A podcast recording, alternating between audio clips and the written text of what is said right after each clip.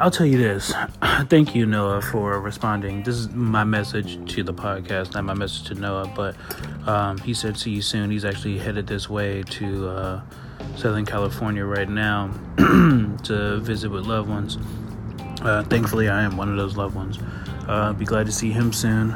We'll be doing a podcast, and I'm trying to set up a video too. See if I can get him on that wave doing the videos with the voice too as well. Get both of those, get people getting going. Nonetheless, to be very biased and specific to being my opinion, I'd be quite upset if I had a basket of poutine and it did not change my life. It's fries, it's gravy, and cheese. If I don't fall in love with it, I'm just gonna be hot. Those are three things that you can't mess up. So I'm thinking all three of those things together should just be a magical, delicious, like just cash ball in my mouth, right? Right. So it should be. It better be.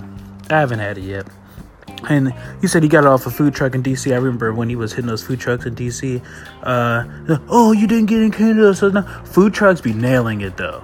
Like, there's some serious food trucks out there. Don't sleep on the food truck. There's no way you can sleep on food trucks now in this day and age. There's no way. There's no way you could sleep on a food truck. Oh, it's not a restaurant.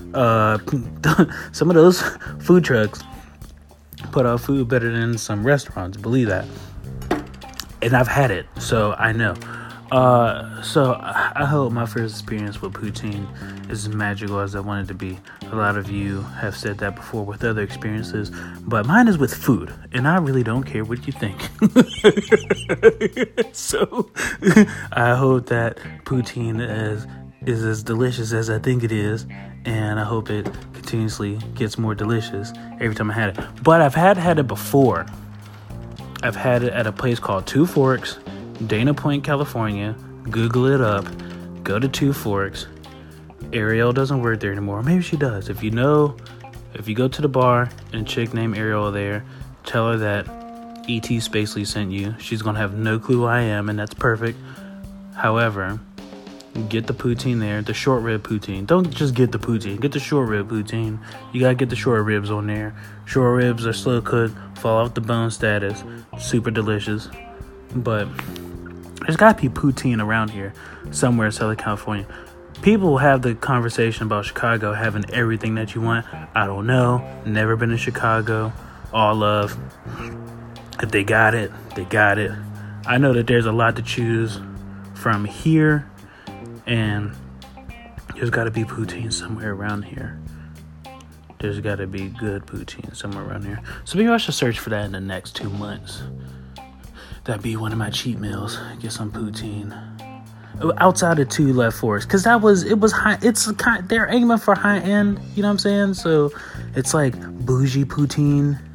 You know, it's poutine with an accent mark. Even though there's probably already one on there. You know what I'm saying? I want the, you know, the real homey, you know, HOMEY poutine. I want that real, you know, stick to your rib. True poutine. Not the fancy, you know, pinky up poutine. I want the, you know, down to earth poutine. You know, take it to the hood bar poutine. You know what I'm saying? That's what I need. Not all the time. I just get it down. Yeah, I appreciate you. You know, keep it real. You know, just keeping things a balance. That's all.